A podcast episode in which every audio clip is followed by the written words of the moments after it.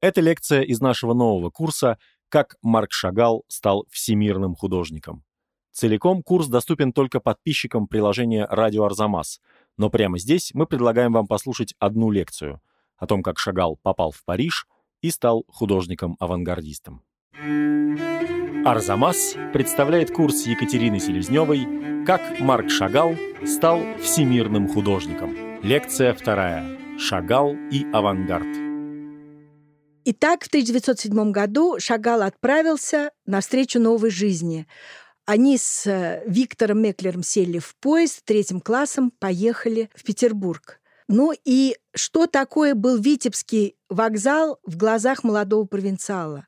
Конечно, он был просто подавлен этой почти дворцовой роскошью и самим видом Петербурга. Но сразу возникло некое двойственное чувство, потому что вы понимаете, что у Шагала денег не было. И его жизнь в Петербурге – это, в общем-то, была жизнь полная лишений и мучений, как принято говорить в таких случаях.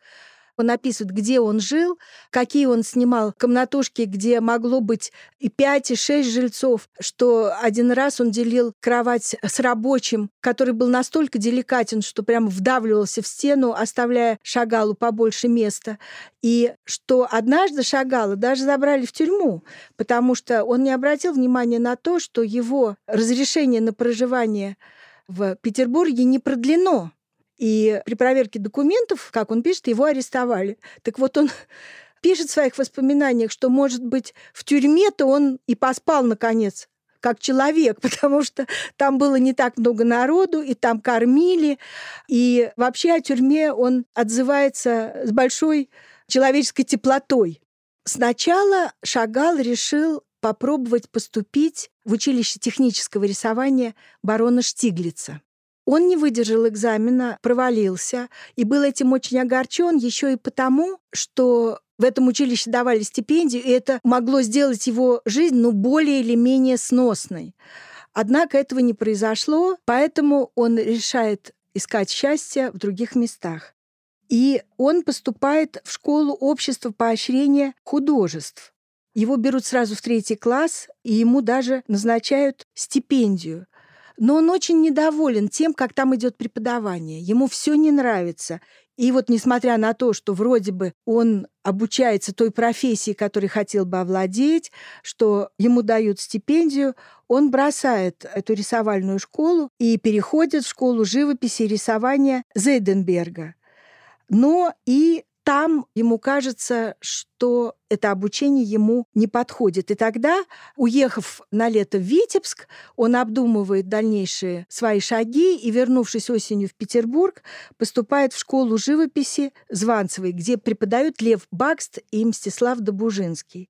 В школе Званцевой, конечно, ему было интереснее, потому что там все-таки собралась более современная, менее академичная молодежь. Там устраивались выставки, и жизнь вроде бы была как-то более наполненной. Шагал потом неоднократно повторял, что Бакс повернул мою жизнь в другую сторону. Я вечно буду помнить этого человека. Хотя повернуть он, может быть, и повернул, но помог и не очень.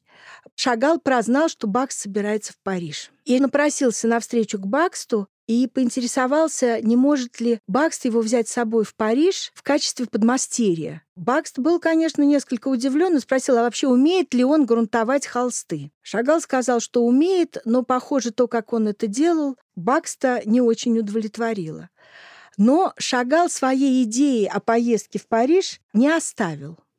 Здесь еще очень важно упомянуть, что помимо учебы в различных художественных школах, Шагал как на работу ходил и в Эрмитаж.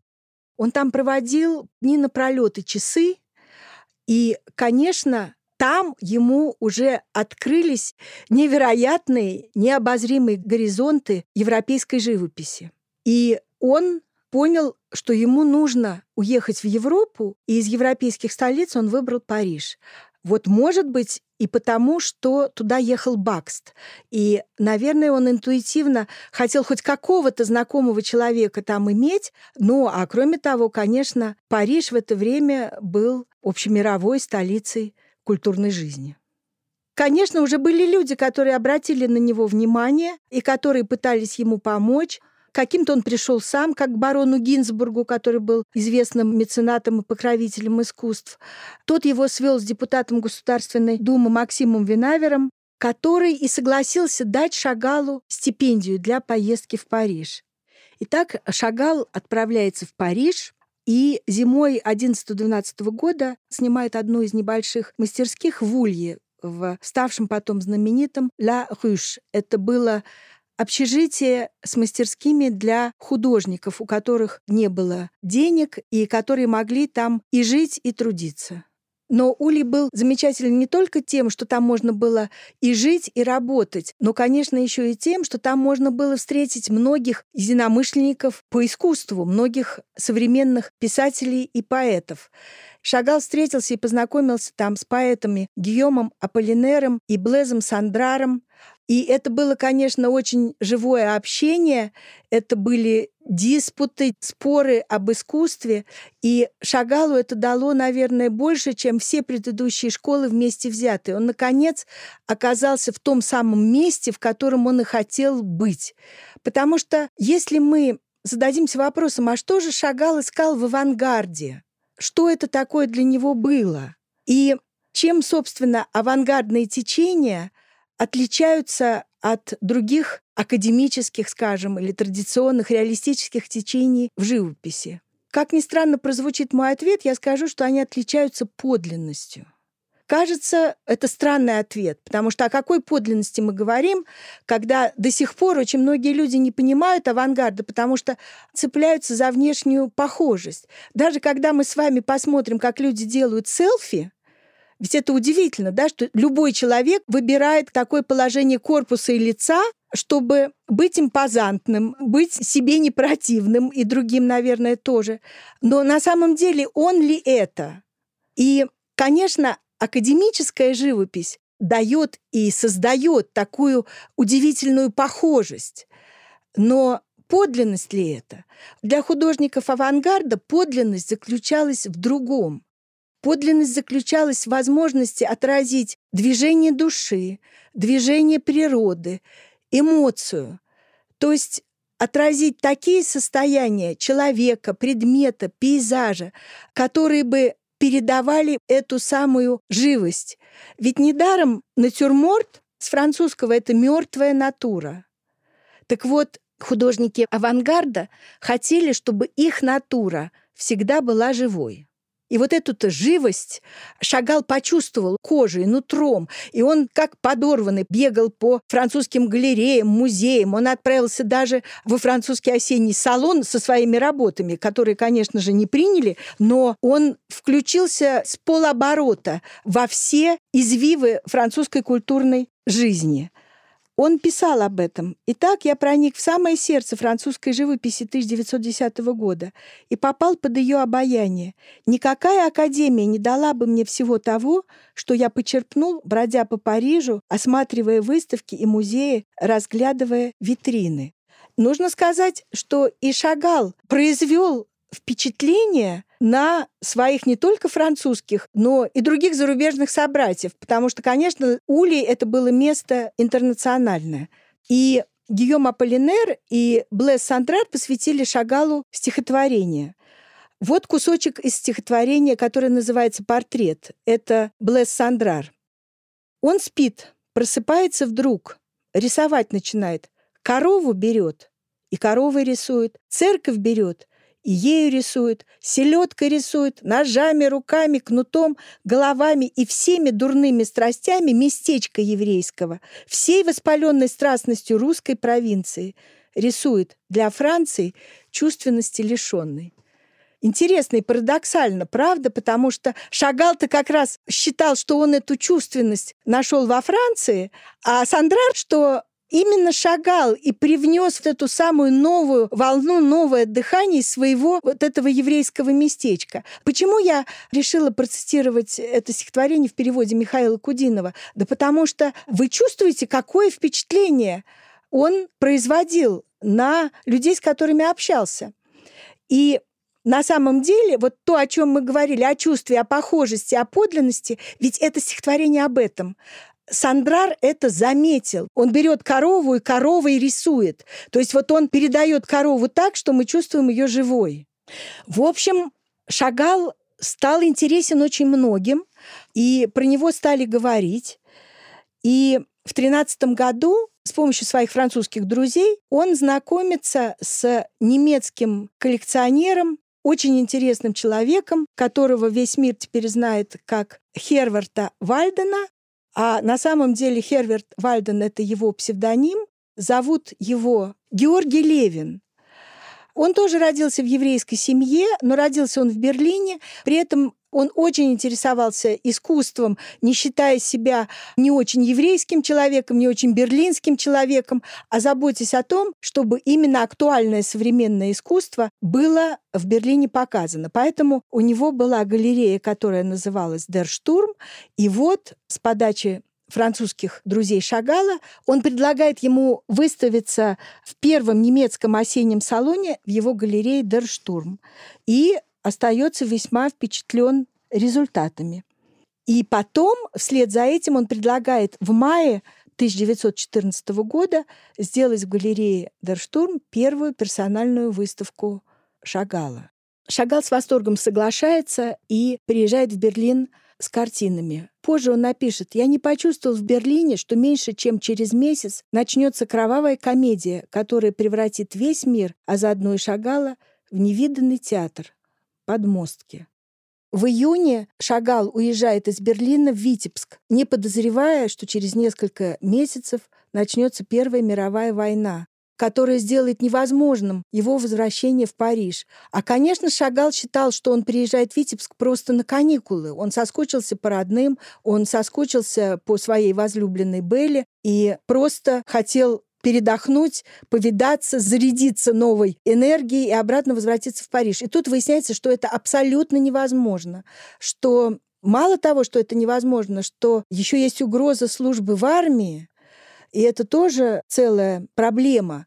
Шагалу удается избежать службы в армии, потому что он устраивается служащим в один из военных комитетов, что дает ему бронь от окопов, если можно так сказать.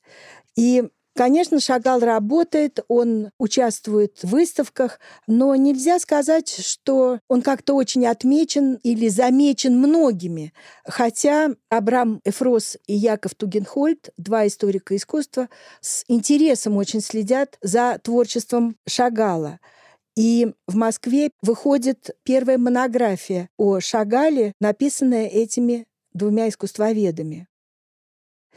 Война затягивается, Жить становится очень голодно. Шагал к этому времени уже женатый человек и отец маленькой Иды, он понимает, что он должен заботиться о семье, зарабатывать деньги, находить дрова, потому что жизнь становится все более и более сложной. И поэтому, когда он получает в 17 году предложение комиссара искусств Анатолия Луначарского вернуться в Витебск и стать там руководителем культурной жизни, он соглашается. Во-первых, потому что в такие трудные годы всегда легче жить среди родных и знакомых, а во-вторых, потому что ему кажется, что это действительно может быть интересное дело. И он с семьей отправляется в Витебск. Он пишет, в косоворотке с кожаным портфелем под мышкой я выглядел типичным советским служащим. Только длинные волосы да пунцовые щеки точно сошел с собственной картины, выдавали во мне художника. Приехав в Витебск, он с огромным энтузиазмом берется за организацию Народного художественного училища. Он приглашает туда очень разных преподавателей, не забывая и Пена, которому он очень благодарен, и Добужинского, и Лисицкого, с которым он близко сошелся. А Лисицкий предлагает ему пригласить Малевича, на что Шагал также дает свое согласие. Помимо деятельности в училище директором и, если можно так сказать, художественным руководителем которого он становится, Шагал много времени посвящает культурной жизни в Витебске. И одним из первых таких его дел становится украшение Витебска к первой годовщине революции. Об этом сохранилось не так много фото свидетельств, но очевидцы говорили, что это было что-то невообразимое, потому что Шагал, если можно так сказать, рекрутировал всех своих учеников из училища он сделал на разграфленных листах некие картины. Каждый ученик получал свою часть, свой квадратик этого листа, ведро с краской и кисть, и должен был это нарисовать, написать на заборе ли, на доме ли. И в результате весь Витебск был закрашен летающими коровами, людьми, какими-то не очень понятными молодому российскому правительству лозунгами. Шагал был очень доволен. Среди предложенных им сюжетов был сюжет «Мир хижинам, война дворцам». Этот разграфленный лист хранится сейчас в Третьяковской галерее, и мы видим огромного крестьянина, который поднимает э, над собой главный дом какого-нибудь имения и собирается его грохнуть. Это и всадник с трубой, возвещающий новую эру, который очень похож на какого-нибудь конного святого с русской иконы. И кроме этого, Шагал принимает еще активное участие в Теревсате. Что такое Теревсат? Это театр революционной сатиры. И там э, ставятся спектакли на злобу дня, там берутся какие-нибудь всем известные романсы, в которых переделываются слова, там делаются тантамарески, это дырки, куда можно вставить или голову, или просунуть руку. И все это очень живо, очень весело, и те, кто становились свидетелями этих уличных спектаклей, были очень довольны. Но, конечно, самое серьезное его занятие – это преподавание в школе. Ученики набираются довольно строго. Конкурс в Витебское художественное училище большой, потому что в это голодное время там еще и кормили бесплатными обедами. И те люди, которые не собирались становиться художниками, туда пришли в надежде пережить это трудное время. Как мы уже говорили, среди преподавателей есть Казимир Малевич. Он приезжает не сразу, но производит своим появлением в училище фурор. Он как-то настолько картинно, настолько эффектно, сходя с лестницы, появляется в училище, произносит пламенную, харизматичную речь, что сразу к нему устремляется большое количество учеников. И вот представьте себе, что Через какое-то время количество учеников Шагала уменьшается, а количество учеников Малевича прирастает. Потому что Шагал, несмотря на весь свой авангардный опыт, все-таки считал, что нужно, чтобы прежде чем пускаться в эксперименты, прежде чем находить собственное лицо, нужно научиться рисовать, нужно научиться писать. И, конечно, в это революционное время многим молодым людям это показалось очень скучно. А Малевич обещал очень быстрое и очень понятное обучение. Шагал просто чувствовал, что он теряет почву под ногами. И когда получилось так, что он остался без учеников, он чувствовал себя преданным. Но отношения выяснять не стал и уехал с семьей в Москву. Туда же уехал и театр революционной сатиры, с которым, может быть, Шагал полагал сотрудничать, но обстоятельства сложились таким образом, что с этим театром он сотрудничать не стал, потому что Эфрос познакомил его с режиссером вновь образованного еврейского театра Алексеем Грановским, и Грановский предложил ему сделать декорации для первого спектакля театра по пьесам Шалома Алейхема, и они договорились даже о том, что Шагал распишет стены этого театра, который был очень небольшим потому что театр этот находился, в общем-то, в жилом доме. Этот дом и сейчас существует в Москве, недалеко от Пушкинской площади. И вот две квартиры там отдали под театр. Шагал необычайно был обрадован этим предложением. Он просто стал жить в театре. Он там буквально дневал и ночевал. Он закрывал дверь, ему подсовывали какую-то скудную еду, молоко, морковный чай, и он иступленно просто работал. Я думаю, что это было связано еще и с тем, что ему захотелось доказать тем людям, которые остались в Витебске, что он художник. Эта витебская ситуация так повлияла на Шагала, что за исключением небольшой его, если можно так сказать, подработки в детском доме в Малаховке, где он преподавал рисование беспризорникам, у него никогда больше в жизни не было учеников. То есть он так на этом деле обжегся, что решил, что этой частью художественной деятельности он больше заниматься не будет. И вот, иступленно работая в этом новом еврейском театре, Шагал придумал следующую мизансцену для самого театра. Он решил, что внутренняя декорация театра, росписи на стенах будут соответствовать самому, пожалуй, любимому у всех народов празднику, а именно свадьбе. Конечно, в данном случае речь шла о еврейской свадьбе. В проемы между стенами, где были окна, потому что, естественно, поскольку это была квартира, там были окна, он написал четыре такие аллегорические фигуры. Это сваха или танец, это скрипач или музыка, это батхен или театр, и это софер или литература. И все эти персонажи выражают одну лишь идею – всех созвать на этот праздничный пир. А над ними, так как оставалось еще немного места между потолком и окнами, Шагал разместил фриз, который назывался «Праздничный стол». Задняя большая стена была посвящена невероятно чувственному романтическому танцу акробатов, который еще называется «Любовь на сцене», а большая стена напротив окон получила огромное панно, которое называлось «Введение в еврейский театр». Шагал изображает на этом огромном панно и действующих лиц которые принимали активное участие в деятельности театра. Это и режиссер Грановский, и актеры. Он пишет там и свою жену Беллу Сыды, он пишет и акробатов, и клязьмеров, еврейских музыкантов. И была еще роспись на потолке, она, к сожалению, не сохранилась, и не сохранился занавес. Но вот эти семь панно попали в коллекцию Третьяковской галереи, и их можно увидеть на Крымском валу в советское время, даже уже в постсоветское время, эти панно, они в каком-то смысле стали кормильцами музея, потому что не было холста. И Шагал писал на голландских простынях гуашевыми красками, которые разбавлял с каолином, с белой глиной.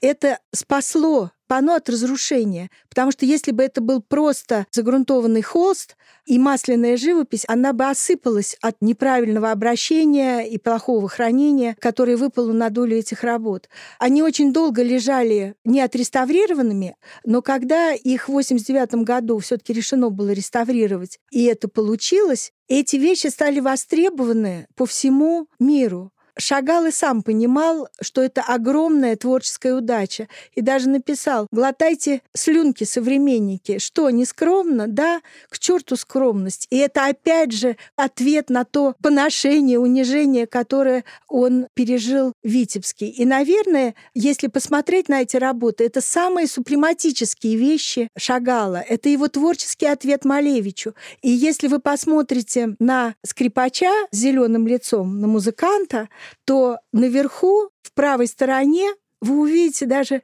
послание маленькое Шагала Малевичу. Там изображен черный квадрат наверху, в облаках, а над всем этим парит ангел. Конечно, эти вещи нужно идти смотреть, и недаром Шагал так беспокоился уже после отъезда из России о судьбе этих вещей. Он хотел знать, что они живы, потому что он понимал, что это, наверное, лучшее из того, что он оставил в России. Мы как шагал сейчас перелетим через время, и когда в 1973 году он приехал в Москву и попал в Третьяковскую галерею, эти вещи были свернуты в рулоны. Они не были отреставрированы, но они там хранились. Их ему показали, и он, волнуясь и путая кириллицу и латиницу, их подписал и был совершенно счастлив знать, что они во всех сложных перипетиях выжили.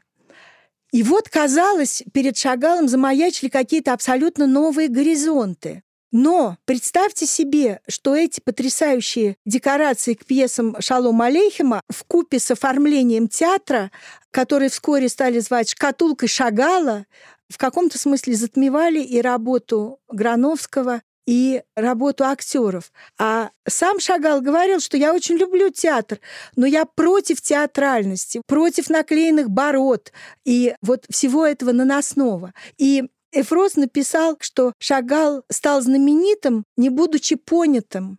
И в этом есть своя правда, потому что он сказал также, что в Шагале не оказалось театральной крови, а в Шагале-то театральной крови оказалось на полк. Просто эта театральная кровь таким брызнула фонтаном, что действительно другим оказалось очень сложно сохранить лицо, показать свою работу.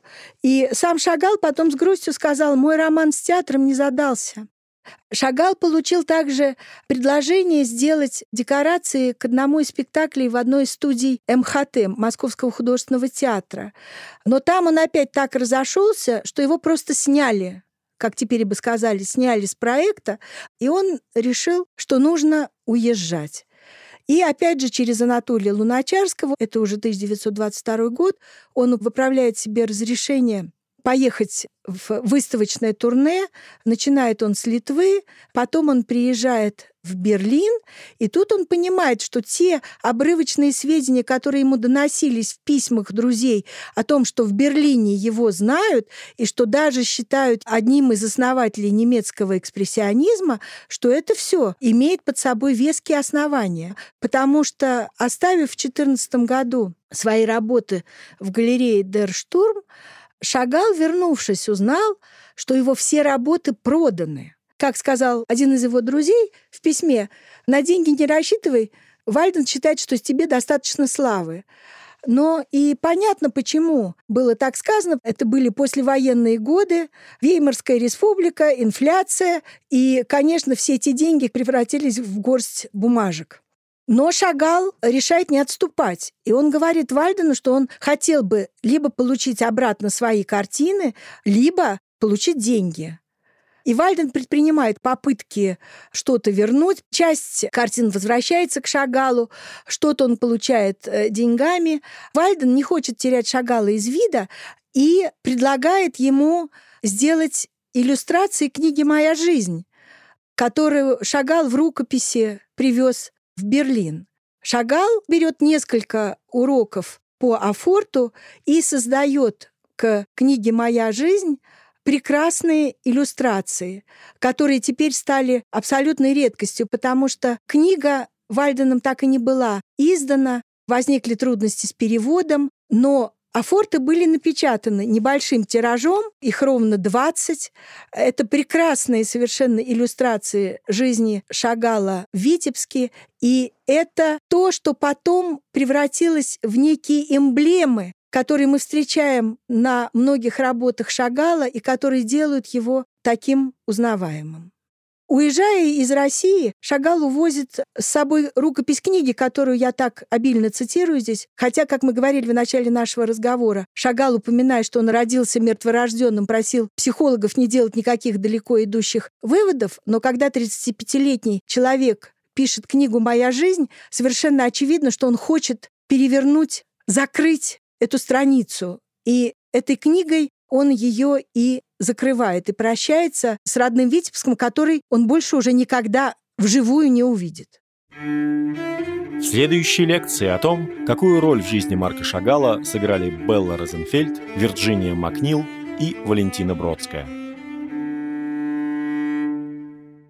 Напоминаем, что целиком курс о Марке Шагале можно послушать в приложении «Радио Арзамас».